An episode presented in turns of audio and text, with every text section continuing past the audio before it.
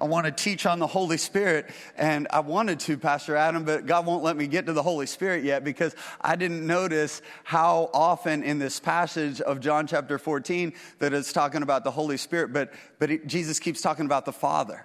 He keeps talking about the Father twenty-six times in this passage. He's talking about the Father. And I'm reminded that the Spirit is always pointing to the Son and the Son is always pointing to the Spirit. And so if you want to understand the Holy Spirit, because the Holy Spirit in a lot of churches, I'm just going to tell you the way it is. The Holy Spirit in a lot of churches is either ignored or overemphasized. You say, how can you overemphasize the Holy Spirit? You overemphasize the Holy Spirit when you, when you emphasize the manifestations of the the Spirit and don't let the manifestations point you to the Son and the Son point you to the Father and the Father point you to the purpose. The, so the purpose of the Holy Spirit is not just that we have better altar calls and better services and I preach better and the worship's better. Like I hope that happens too. But that's not the purpose of the Holy Spirit. The purpose of the Holy Spirit is so that we can step out into a world where there are a lot of unbelievers and we can share Jesus with them. That's the purpose of the Holy Spirit. So that's what we want is a good balance, a good balance of the Father, Son, and the Holy Spirit. So to understand the Spirit,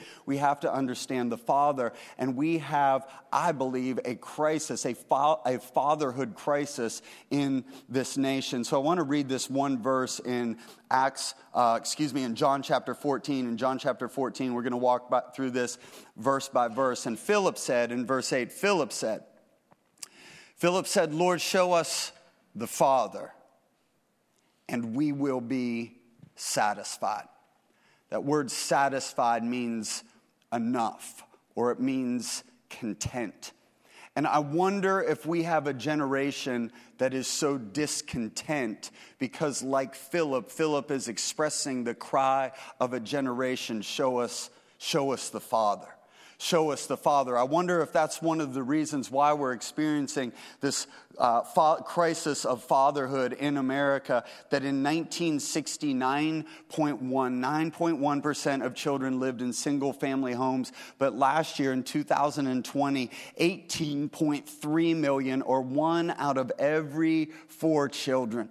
twenty-five percent of our nation is growing up in a home without a father. You say, Pastor, does it matter? It matters. Statistically, it matters. Spiritually, it matters, of course, but statistically, it matters. Children who grew up without a dad are four times at a greater risk of poverty, seven times more likely to be pregnant as a teen, more likely to have behavioral problems, more likely to face abuse and neglect, two times greater risk of infant mortality, more likely to abuse drugs and alcohol, more likely to go to prison, two times more likely to suffer obesity, more likely to commit crime, two times more likely to drop out of high school.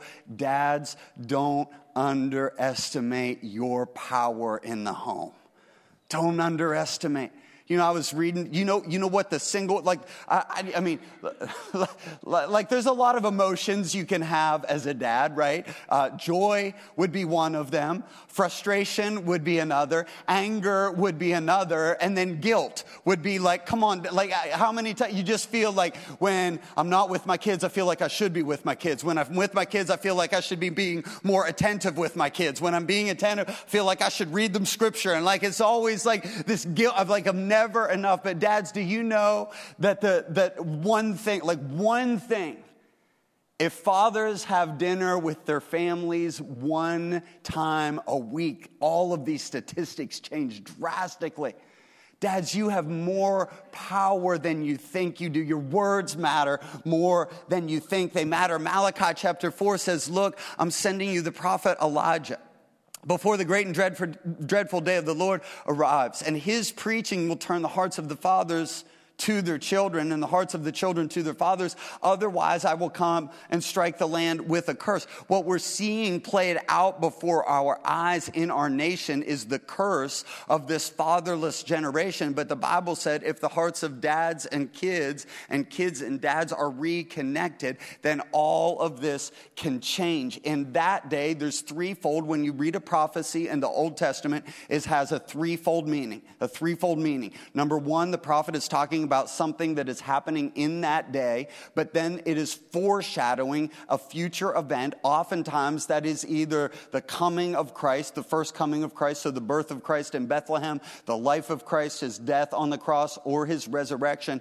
And then finally, there's an ultimate fulfillment that is in the second coming of Christ. We see that played out, in all, and we see all three layers of the prophetic played out in this one passage in Malachi. And so that he's talking about Elijah. Elijah was living in that day, in that time period, but we know that Elijah is a foreshadowing of John the Baptist. John the Baptist prepared the way for Jesus, but Malachi is also a book about the end times. So what God is saying is, in the end times, you will see a fatherhood crisis, but I believe that God is raising up a generation of fathers and spiritual fathers and connecting those hearts to the hearts of the children. So the enemy knows. The enemy knows that if he can take out fathers, he can take out a generation.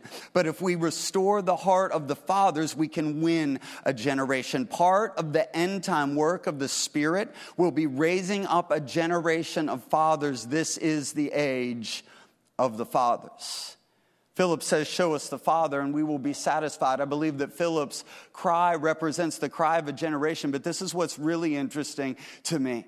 Let's follow, let's follow this line of thinking. Put on, put on your C S I hat. All right, everybody put on their C S I. I don't know which C S I was your favorite. There was forty-two of them, I think. There was like C S I Las Vegas and New York and, and C S I Miami. That was my favorite. I know it was the cheesiest, but David Caruso with those sunglasses, he was just cool. And then there was like C S I China Grove and C S I Harrisburg. There was like all the C S I for everything. But we're follow this reasoning, follow, follow this line of thinking. So was Philip, these are not trick questions. Philip says, Philip says, Philip, Philip. says, show us the Father. Jesus, show us the Father and we'll be satisfied. Question number one, was Philip a follower of Jesus? The answer is yes. It's not a trick question. Was Philip, was Philip one of the twelve closest people to Jesus on this earth?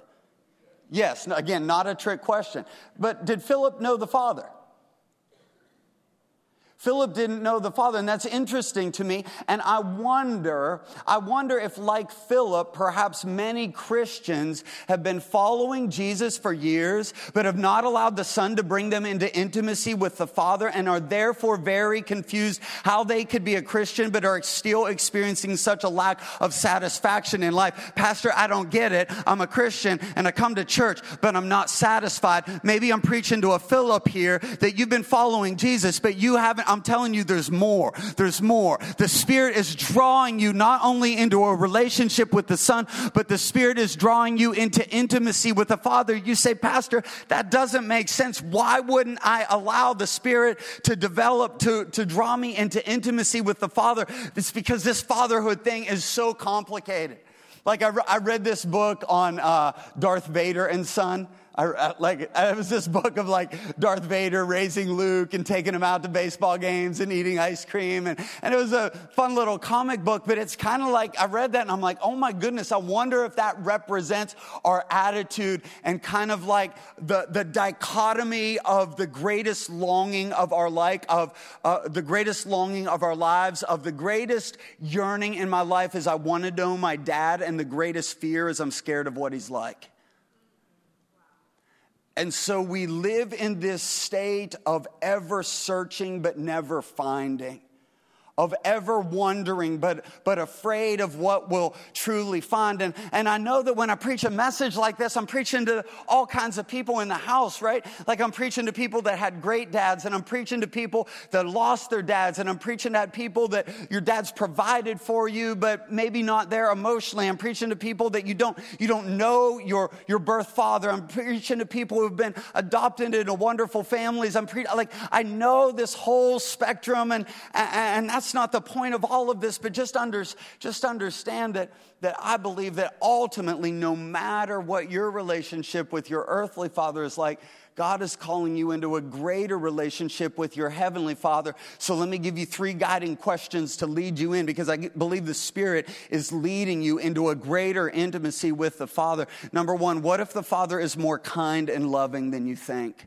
What if the Father's more kind and loving than you think? Jesus says that anyone who has seen the Father, or excuse me, anyone who has seen me has seen the Father. So you say, what's my Father like? The Father is like the Son. I, I, I run into people sometimes and their thought pattern, although they may not say it exactly like this, it's something like this. Pastor, I, I like Jesus. I mean, it's hard not to like Jesus, right? Like it's hard not to, I mean, Jesus seems nice. He seems like he's always healing people and feeding people. People. Some of you grew up at V B S. We're all my V B S fans in the house. Like you grew up, you found Jesus through red Kool-Aid and generic sandwich c- cookies. That was me in Kennerd- and Kennerdale, Kennerdale Church of God along the Allegheny River in Pennsylvania. I mean, that was V B S. And like felt bored Jesus. Felt bored Jesus was always smiling. I mean, real Jesus isn't if you read through script- scripture. But felt bored Jesus was always smiling. He was always like holding a lamb. He was always loving. And you're like, man, Man, I like I like Jesus, but God,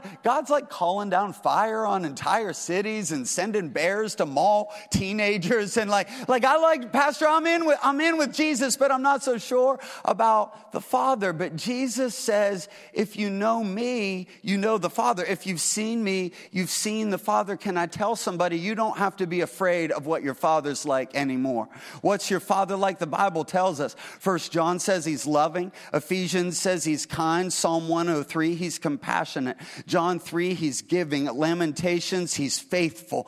In Ephesians chapter two, he's merciful. In Psalm twenty-four, he's strong. In First John one nine, he's forgiving. In Psalm one thirty-six, he's good. In Psalm one forty-five, he's righteous. In Psalm forty-six, he's ever present. In Revelation chapter twenty-one, he's the one who makes all things new. Don't be worried when the Spirit is leading you closer to the Father. The Father is more loving than you ever have thought in your life. And then number two, what if the Spirit, what if the Spirit has been drawing you to the Father all, all your life? Like what if, look at Philip, what was he doing? He was searching for fulfillment. What if your search for fulfillment is actually a search for the Father? What if, what if satisfaction in life is is yearning to be satisfied in the Father? So Jesus says, Philip, I don't get it. I don't get it. How can you say, show us the Father? Don't you believe that I'm in the Father and the Father's in me? The words that I say to you, I don't speak on my own authority. Rather, it's the Father living in me who's doing his work. Believe me. Philip, you got to believe me when I'm when I tell you I'm in the Father and the Father is in me. Or at least believe on the evidence. At least believe on the evidence. I think what happens, and I don't want to oversimplify a complex problem, but because of time constraints, I want to walk through this quickly.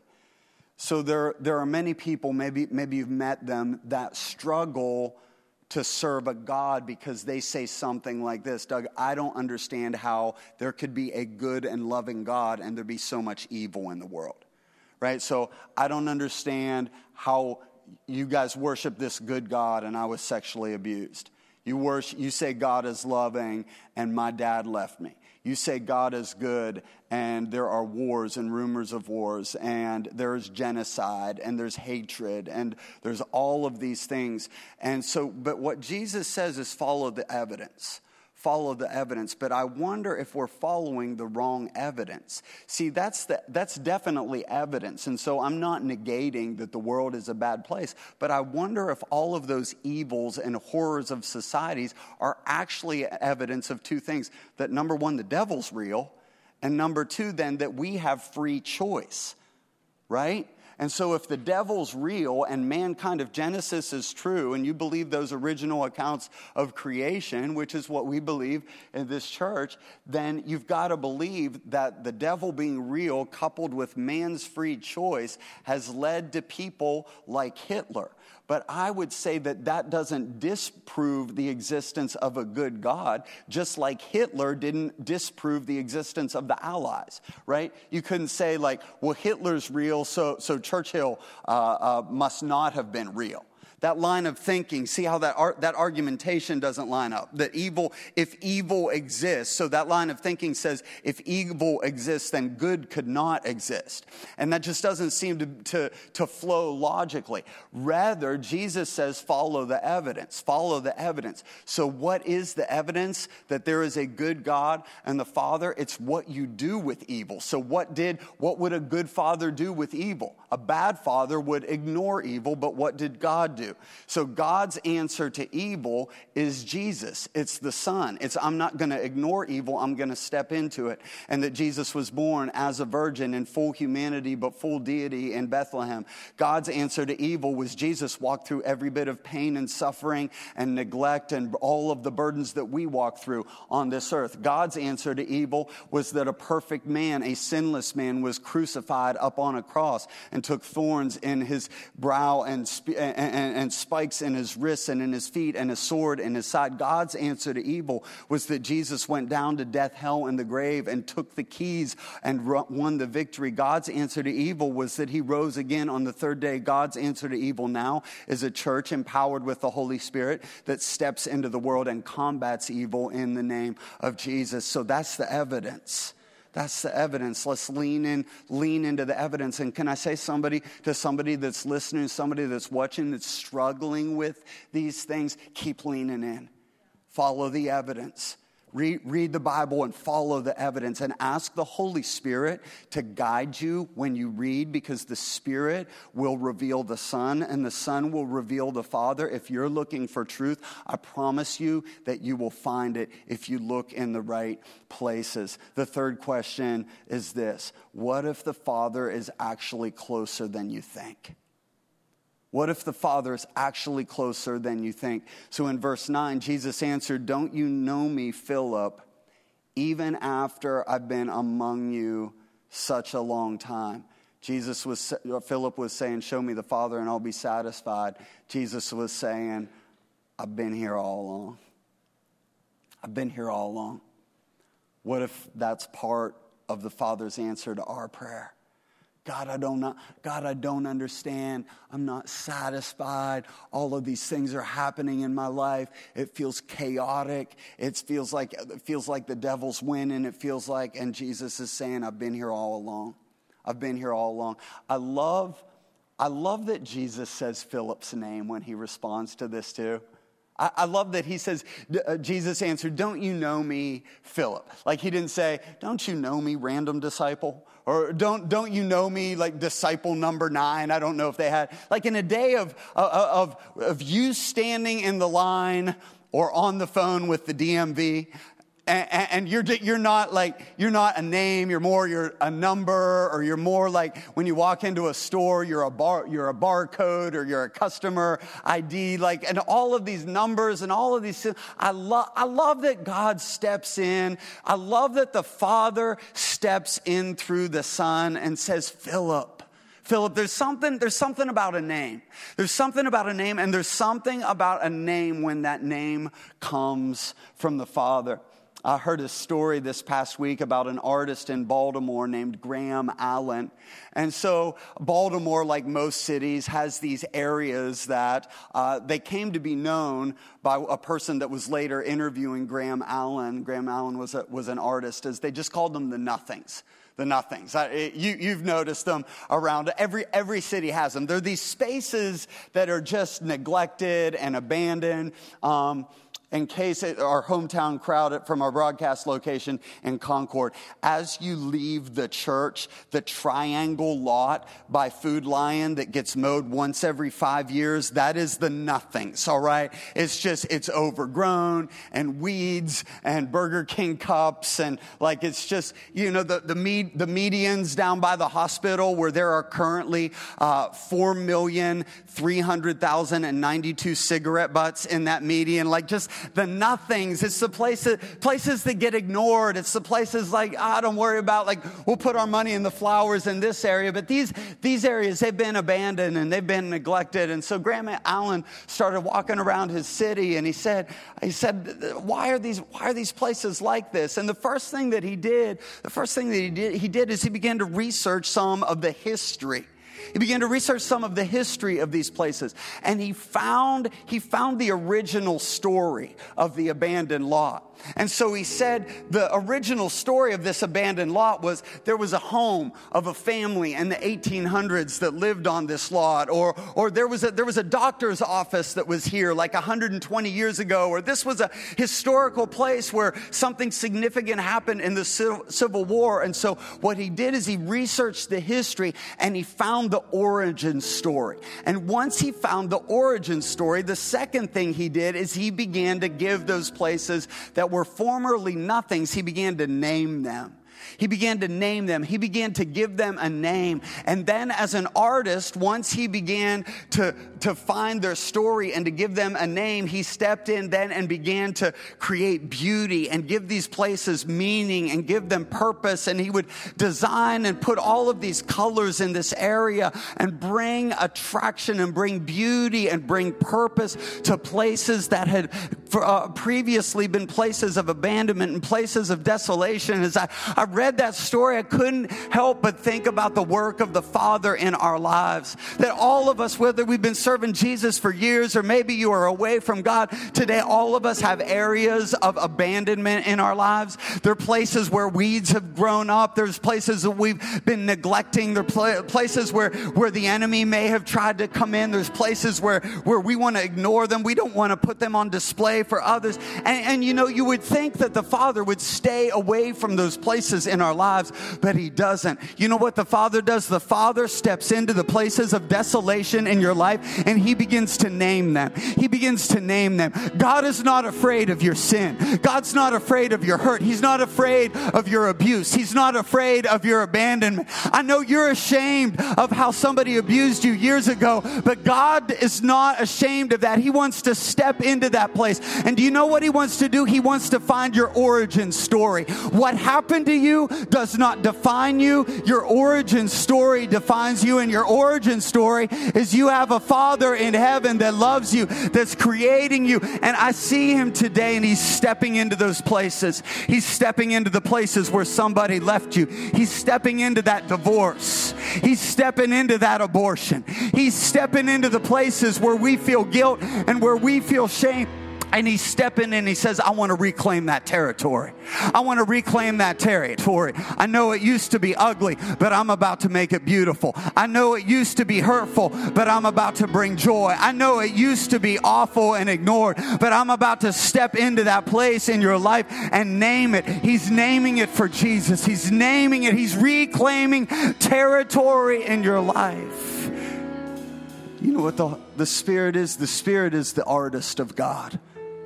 The Spirit is many things, but one of the things that the Spirit is, is the Spirit is the artist of God. And if you will invite the Holy Spirit into the broken places of your life, it will allow the presence of the Father to come into those places and begin to reclaim those. Come on, with heads bowed and eyes closed, I wonder if somebody has an area, a hurt, a pain, something that happened to them, a sin, a, a, a time that you've walked away from God, and you just need to invite the Holy Spirit into that place today. Say, rename that area. Rename, rename that area. Reclaim that area. Holy Spirit. Just invite him in. Just let the Father begin to, to rename you. Just let the Father begin to speak beauty. Let him take the artist of the Holy Spirit and speak life back into your brokenness, back into your pain, back into the very area of your life that would bring shame. You serve a God that, that names things. Name us, Holy Spirit. I pray that you would name, name this generation.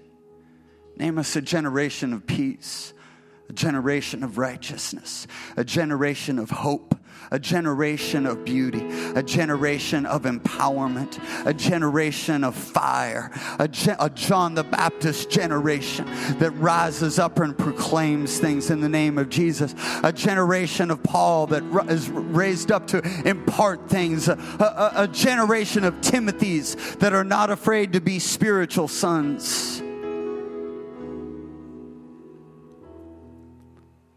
God wants somebody in this place to know that Timothy didn't have a dad either. One of the greatest writers of the New Testament. Timothy pastored Ephesus, argu- arguably one of the greatest early churches in the New Testament.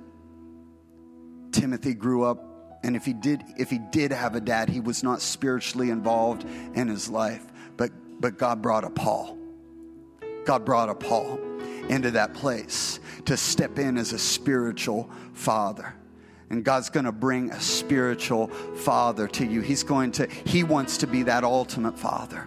But he wants to step into that place where you have felt less than, where you have felt unsatisfied. He wants to step into that place and reclaim it and raise you up as a mighty warrior